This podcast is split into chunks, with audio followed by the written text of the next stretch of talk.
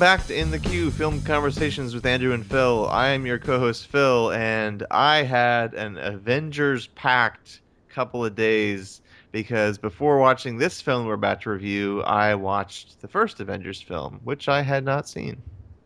Oh, yeah. You got you got a double dose of Avengers. It was intense, man. I'll bet it was. I'll bet it was. Yeah. I'm your co host, Andrew, and I just. Oh, you are Can't. tipping your hand. you are throwing your cards on the table. Am I?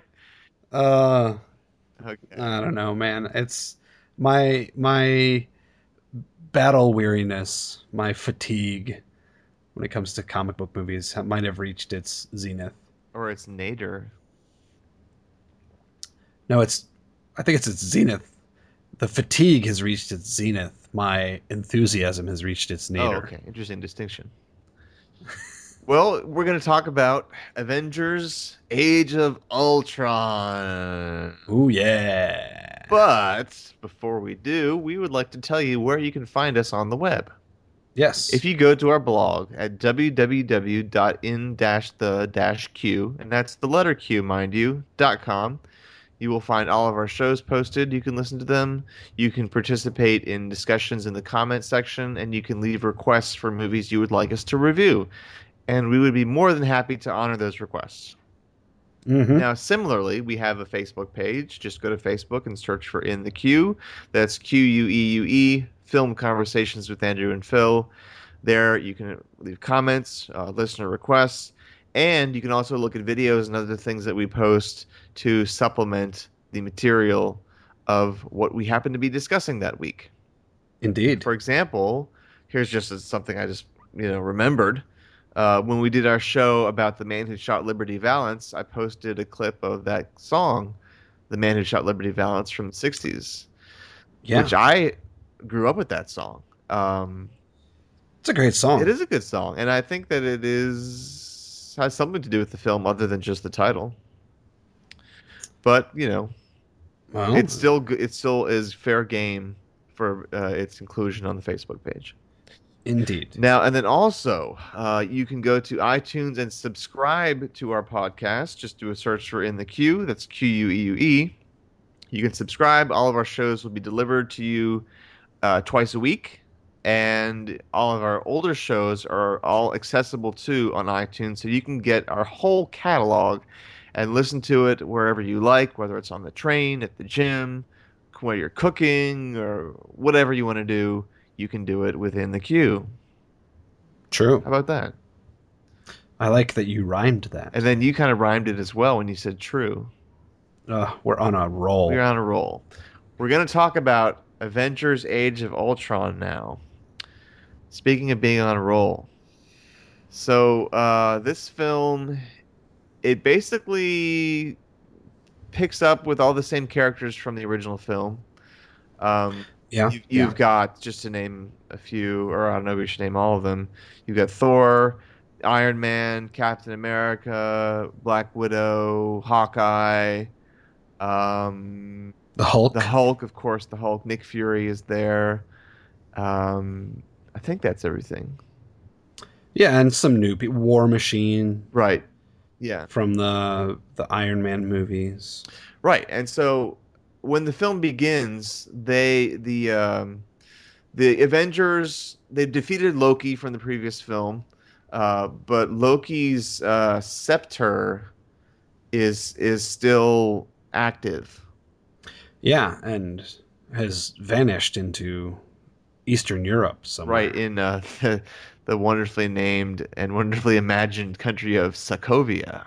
Sokovia. Um, and uh, Iron Man and, or should I say, Tony Stark and Bruce Banner are working on some kind of a like a peacekeeping um, type of creation called Ultron. Um, and this creation that they're working on basically revolts and, and develops itself into some kind of like a an evil presence, some kind of a villainous mentality overtakes it. And therefore Ultron becomes this gigantic enemy that the Avengers have to defeat. And that's kind of like the the premise there and and there's there's other sorts of subplots and things. There's kind of a sort of a love interest subplot between the Hulk and Black Widow. Um, Mhm. you know, which you know, I like both of those actors, so I thought that was, you know, diverting to watch Scarlett Johansson and Mark Ruffalo look into each other's eyes tenderly and, and embrace. Of course, half the time he was a giant green CGI monster, so it didn't quite have the same impact. Yeah, a not particularly convincing giant green CGI monster. You mean I would add. you mean you could tell that he was CGI? oh, it was. I mean, you remember in the '80s when they would superimpose, you know, effects, and you could see uh, like a dark line around or a white line around whatever was being superimposed over the image, and it looked Yeah. incredibly fake and poor. Mm-hmm. I think CGI, like we've reached that point. Like th- there, there's an opening action sequence in this film that is, it's just ridiculous. You mean do you mean the the big opening action sequence? Yeah, the huge one where they're where they're retrieving Loki's scepter by storming this Eastern European, you know, uh, sort of stronghold. And it seems to be the way it's all engineered and designed. It, it's it seems to be like one seamless shot. That particular event. Yeah, well, yeah, that event and everything that follows. I mean, I just found it to be very ridiculous. But yeah, I mean, bringing up that shot, yeah, sure, that shot in particular, because of the fact that it is one fake continuous shot. Meaning, when I say fake, I mean it's almost entirely CGI. It's got very little Yeah. uh, actual people in it. You get into that territory that we call the uncanny valley, where things, sure, they look kind of real, especially if you freeze frame it, things look fine. But in motion, it looks inhuman. People that are supposed to be doing things, especially there's a sequence where Thor is kicking some butt and just like, you know, spinning around in circles and hitting people with his hammer and like doing all kinds of crazy stuff hmm and it could not have looked faker. I, I mean, it just looked awful, and I I cannot understand how a movie with this kind of budget and this kind of profile, how anybody would ever sign off on CGI that looks like this. I mean, it's just garbage. I mean, some of it's great throughout the film. There's a lot of great examples of it, but when, I guess when you get to a movie that's you know pushing two hours and Two and a half hours even. two and a pushing two and a half hours, and it's nearly wall to wall CGI of some sort. Almost every shot has some level of CGI in it.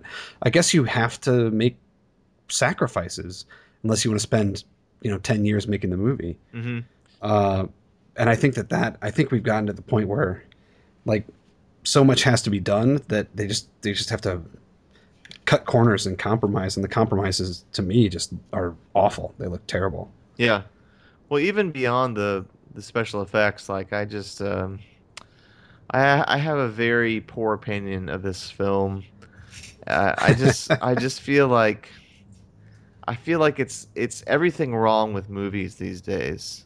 Yeah Um, I Yeah. feel like it, the people who made make this film, um, they're going in entirely the wrong direction of that a filmmaker should go in, and rather than exploring what makes us human, they're delving into these adolescent fantasies, which Yeah. which we have seen ad infinitum over and over and over again and we and the stories don't change. They're superhero movies for me are a waste of time. Um, oh I- wow. yeah and and this one in particular i think maybe i was a little bit bitter having to see the first two and a half hour avengers and then see the second two and a half hour avengers so quickly. But um but okay even if you know may, perhaps i'm being harsh by saying they're a waste of time but that's kind of how i feel but regardless i just feel like this is film as an art should not should eh, should go in different territory. One of my favorite quotes from the movie Adaptation, which is a great Spike Jonze movie based on a great Spike um, Charlie Kaufman script, Now, Nicolas Cage's character is a screenwriter in this film, and he says he's uh, he's criticizing his brother, who is trying to make a go of being a screenwriter, Mhm. and and his his brother's work is so by the numbers and so textbook Hollywood screenwriter. It's stuff like the Avengers, basically, and Yeah. and and the, Nicolas Cage, the other brother, is is so incredulous about this, and he says, "This is not what writing should be. Writing should be a journey into the unknown." And that's what I want to see more of. I want to see movies that take us someplace we've never been before, and that would mean the writer has to go someplace they've never been before. yeah. And and the Avengers 2 is so familiar. Every single thing is familiar. Uh, The only thing that that they can provide that's new are the special effects. But even the special effects don't measure up. Yeah, I, f- I find them to be tired and unimpressive. I don't like I I didn't I did not find these special effects. I found the special effects in Ex Machina to be considerably more interesting and convincing than anything in this film. Well, the special effects in Ex Machina were very thoughtful and practical and, and different and new. But what I meant by my comment is that in films like this, summer blockbusters, because we're basically approaching that time. Um, yeah, it's May. It's May. This is the official kickoff. I think this movie, right? Yeah, I think it is. You know, I mean, their their version of upping the ante is with the special effects. They're not going to be able to get an even more groundbreaking performance out of Robert Downey Jr. That's not, I mean, that's not going to happen. What Yeah, what can they yeah. do to put asses in seats? Special effects. Let's just make even cooler, more advanced special effects or different special effects, and then that way we'll put asses in seats. We'll make our money back in the first weekend of the gross. We'll sell it to overseas markets where they don't care about the words that are coming out of people's mouths. They just want to see things yeah, happening on screen. yeah, and uh, apparently, I mean, Andrew, Andrew and I talked about this before the show. They made like over 190 million dollars in opening weekend. Opening weekend, yeah, Yeah, 191 million dollars. so they're definitely going to recoup their investment by uh, in, in in a week's time. But Yeah. um, I just it's just depressing to me to think that I don't know. Too many of these movies exist. Yeah, and and it's even more depressing. I mean, I'm not the world's biggest Joss Whedon fan. I think that he's written a lot of very good stuff. I think he's very clever. I think he's a smart writer and a smart filmmaker. And you know, especially things like Cabin in the Woods, which I appreciated very much, um, is a uh, uh, Joss Whedon creation. This to me was like it was like he was absent from this film. I mean, there was there were certainly some clever lines in there from here, you know, from time to time, and and some of you know some of the little quips were really great.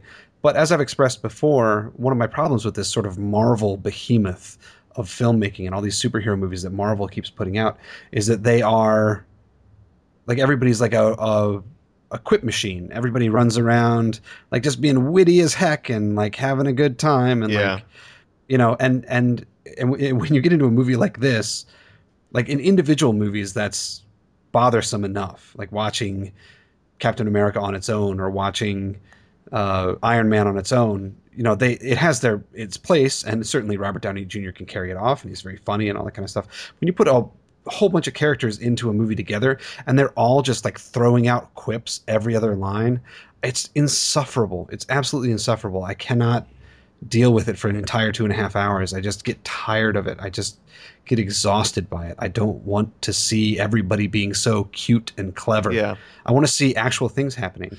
A lot of people have also shared your opinion about that, that there's too much humor or the humor is just too um, ruins the tone of what's happening or it just or Yeah. it just seems out of place. And I think that that's part of the Marvel ethos because all of these all of these entities that are owned by Marvel have a sameness to them, right? They all feel like the same movie over and over again. And I've expressed this before in this podcast. I feel like it's I'm watching the same movie over and over and over. But you'll notice if you go back in our podcast, there was a superhero movie that came out last year that I loved Mhm. and that was X Men: Days of Future Past, and I thought it was spectacular. And the big reason that I mentioned for thinking that it was a spectacular movie, and there are some very distinct parallels that you can draw between X Men and Avengers. It's, they're both ensemble casts about large groups of people, you know, fighting to save the world. But X Men Days of Future Past took itself very seriously.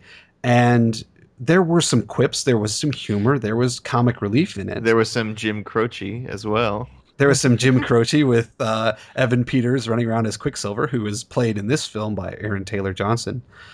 Uh, Quicksilver running around and, uh, you know, changing the circumstances of the the fight that they're having. Yeah, very funny stuff, and the and the but the comic relief is spaced out, and when the movie needs to get serious, it does. It does so and it doesn't feel the need to break the tension every 30 seconds.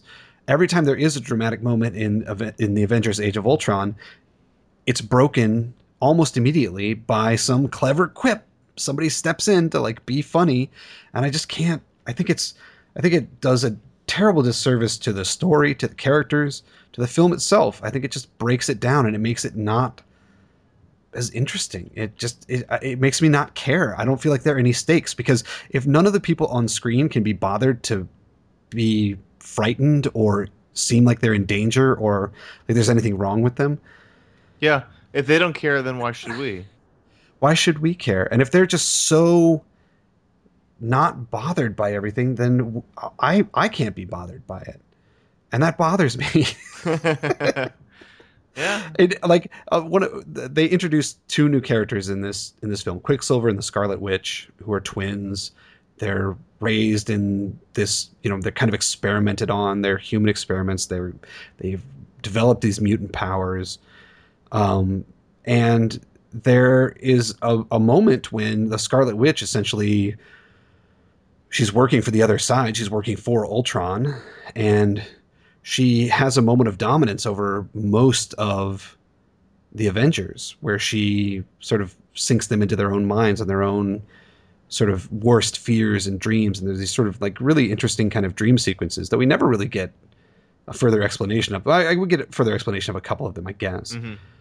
But that that moment is like such a an, an interesting and wonderful moment, but then it's brushed off and it's never even revisited that like like that never comes up again. It's like by the time they re-encounter the Scarlet Witch, she's you know spoiler alert. I guess I should say if you're if you haven't seen this film yet or if you're interested in watching it, I am going to say a spoiler right now about the plot. By the next time they encounter the Scarlet Witch, she's on their side, so the threat is no longer in existence. Mm-hmm.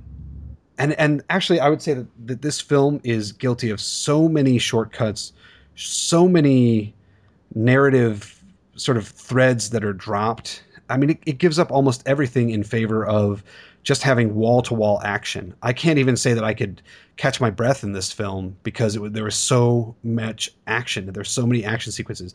Everything was a set piece.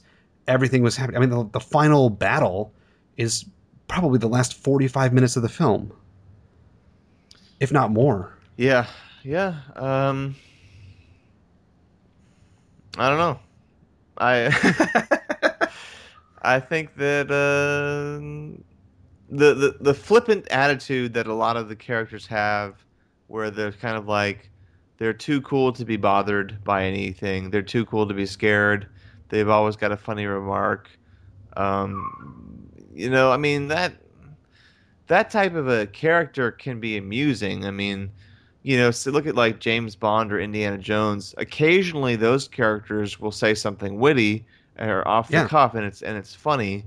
Um, but to to sort of um, you know make the the whole tone of the film a, a series of clever quips, as you say, um, then that in a way that kind of deflates any kind of dramatic tension that may develop. I mean, by yeah. by accident even uh, that might develop, you know, as a as an anomaly or something un- yeah. unintentional. Even even the enemy, even even Ultron in this film, is constantly quipping. He's constantly making jokes or like silly asides, and I was like, well, what?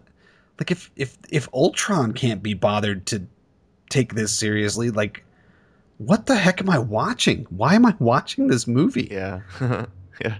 I wonder uh, if there's going to be a lot of like repeat viewers of of this film, or is it mostly going to be everybody and their mother is going to see this movie when it comes out, and then and then that's it. I don't know. I don't. I think there'll be plenty of repeat viewers, just people who are like, "Oh, it's just wall to wall action. It's so great. It's so cool. It's superheroes. Everybody loves superheroes. Oh my god, it's so great." You'll get plenty of those people. I feel quite confident that there will be plenty of those. But I mean, this this movie is almost it, it's almost pure fan service, right? I mean, it is pandering to those people who are going to like it anyway.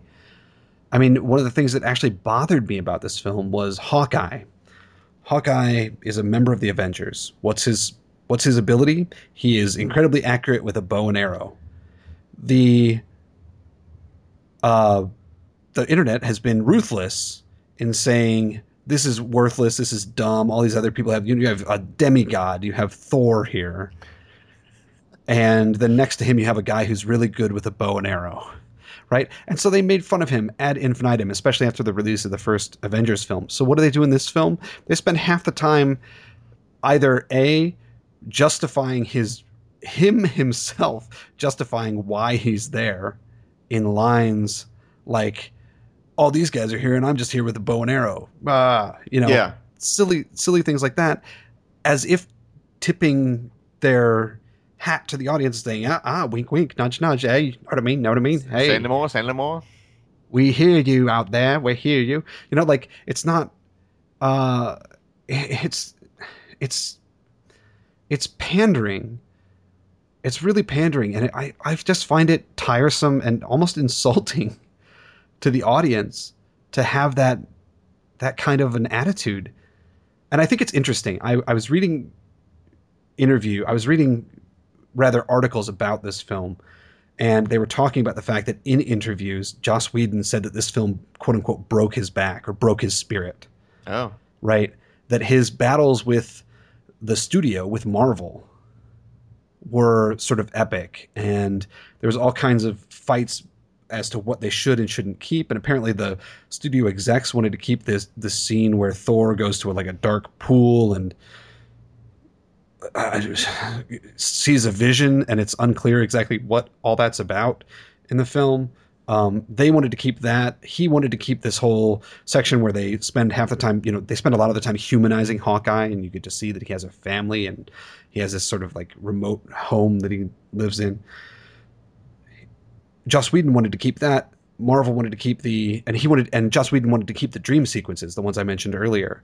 Um, and they wanted to axe those, but they wanted to keep the the pool. So they came to an agreement where they kept the pool, and they were able because he allowed them to keep the pool. They allowed him to keep these other two things. Like he just said, it was an, like an endless amount of frustration, and that they sapped the um, the creativity out of the process, which may be the case, and I wouldn't be surprised. But I don't know. Well, I mean, his first his first cut of this film was like three and a half hours or something. Yeah.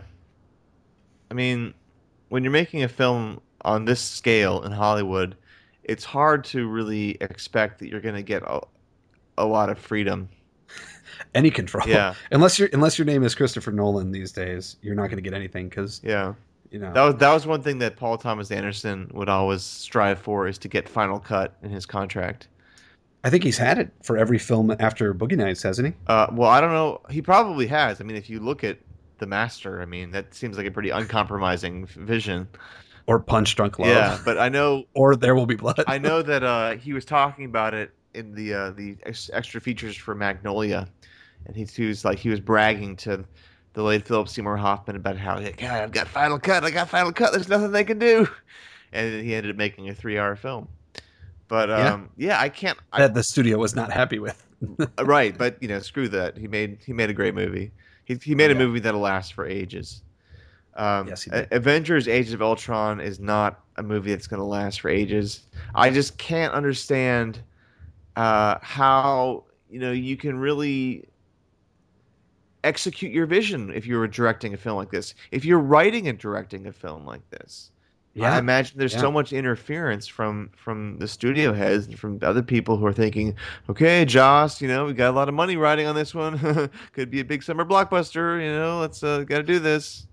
Well, and even more than that, especially in in the sort of hierarchy of this this or the structure of this Marvel machine that exists now, this thing has to fit perfectly within the timelines of every single one of these other films that are being made, including the ones that are in production. Yeah, because Ant Man is coming out in like a month, isn't it? Ant Man is coming out, and he was a, an original member of the Avengers.